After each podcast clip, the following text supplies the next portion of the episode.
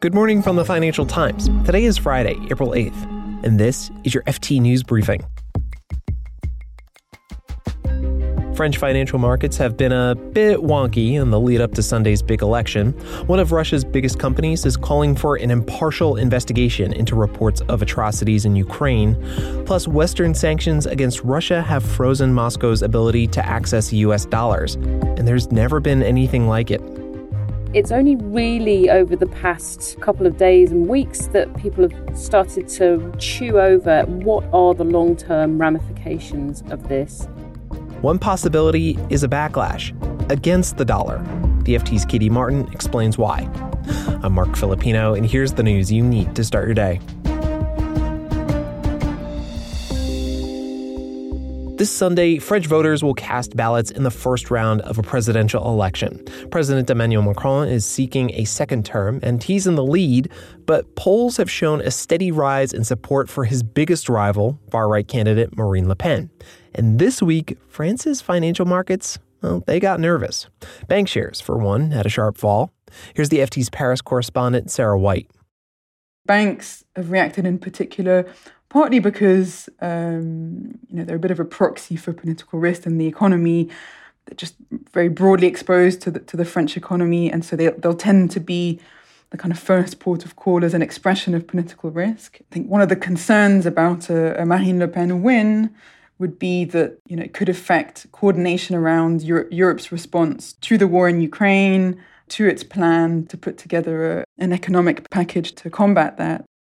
And did this also affect bonds, Sarah? We saw French government debt weaken this week. I think it's a similar situation with bond yields. I mean, we'd seen a lot more alarmism about bond yields uh, five years ago. In in that scenario, that was particularly because Le Pen was campaigning on a platform of wanting to France to leave the euro at the time. Um, so we saw spreads between France and Germany, for example, really widen at that stage. We're not quite in the same territory now. You know, Le, Le Pen's program no longer includes that, and she's focused a lot of her campaign on internal issues around the cost of living in France, for example. But still, I think the fact that the possibility of a Le Pen win has really focused minds in the last few days. So we, we have seen bonds react as a result. And again, I think it's a similar concern over you know, broader European unity, European coordination, what it will mean for the Eurozone if Le Pen wins. Sarah White is the FT's Paris correspondent.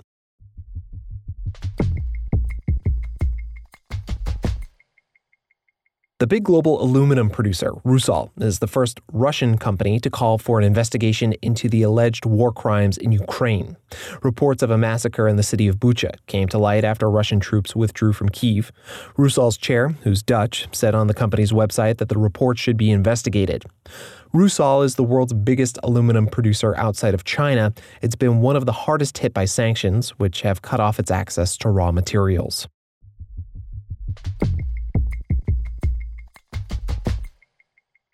Now, the sanctions that Western nations and its allies have levied on Russia have been unprecedented, and they're powerful because they're based on the US dollar. It's the most widely used currency in global financial markets, trade, and central banks. But the dollar's dominance has eroded over the past few decades, and there's some speculation that the sanctions against Russia could speed up that process. To talk more about how this might happen, I'm joined by the FT's markets editor, Katie Martin. Hey, Katie. Hey, how are you doing?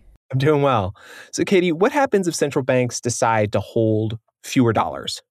Well, this is the big topic of the day, right? So, you know, when the Ukraine invasion happened and these sanctions came through very quickly, it was really quite a shock and awe moment because the US did something it's never really done before and sanctioned the Russian central bank and said, sure, we know you've got loads of dollars. Guess what?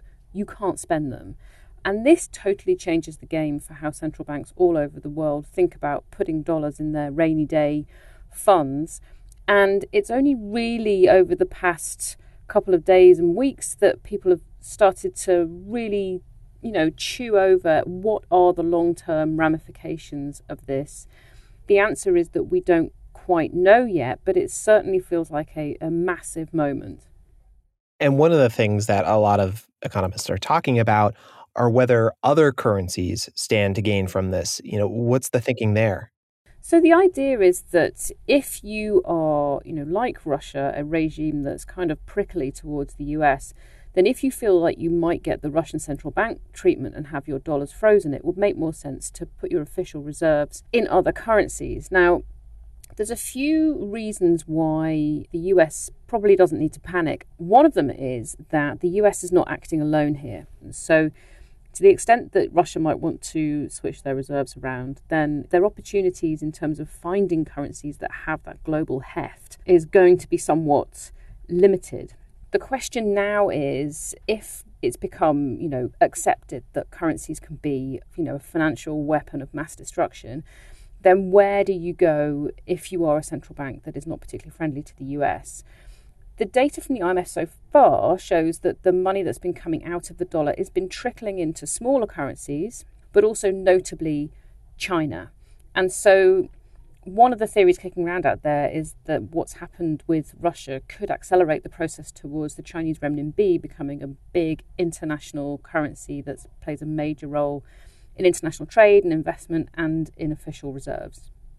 Um, but I got to be honest with you, Katie, this feels a little bit like the boy who cried wolf. Yeah. Right? In the sense that there's been instances in the past where people have said this is going to be the end of the dollar's dominance, and it, it hasn't happened. Yeah, this has been a theme that's kicked around for a really long time. There is a strong sense of inertia. So, once a certain kind of type of trade happens in dollars or whatever, it tends to stick in dollars. It's quite difficult to change that around.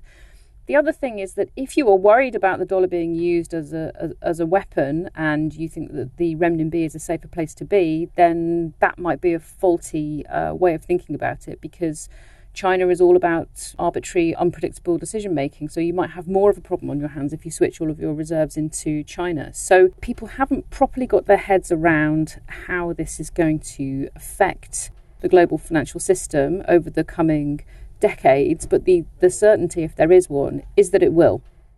Katie Martin is the FT's markets editor.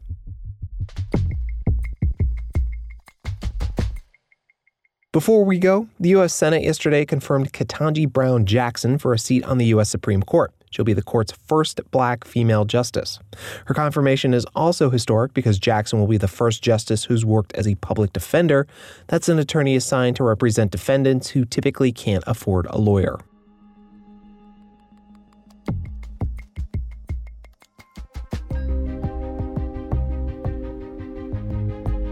You can read more on all of these stories at FT.com. This has been your daily FT News Briefing. Make sure you check back next week for the latest business news. The FT News Briefing is produced by Fiona Symon and me, Marc Filippino. Our editor is Jess Smith. We had help this week from Joanna Gao, Maya McDonald, David De Silva, Peter Barber, and Gavin Kallmann. Our executive producer is Topher Forhecz. Cheryl Brumley is the FT's global head of audio, and our theme song is by Metaphor Music.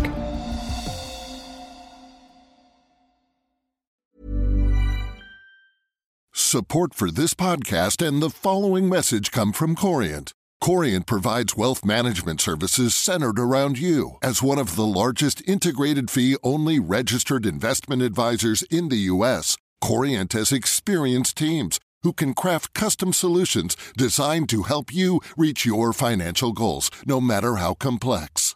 Real wealth requires real solutions. Connect with a wealth advisor today at Corient.com. That's Corient.com. Even on a budget, quality is non-negotiable. That's why Quince is the place to score high-end essentials at 50 to 80% less than similar brands. Get your hands on buttery soft cashmere sweaters from just 60 bucks, Italian leather jackets, and so much more. And the best part about Quince, they exclusively partner with factories committed to safe, ethical, and responsible manufacturing. Elevate your style without the elevated price tag with Quince. Go to quince.com slash upgrade for free shipping and 365-day returns.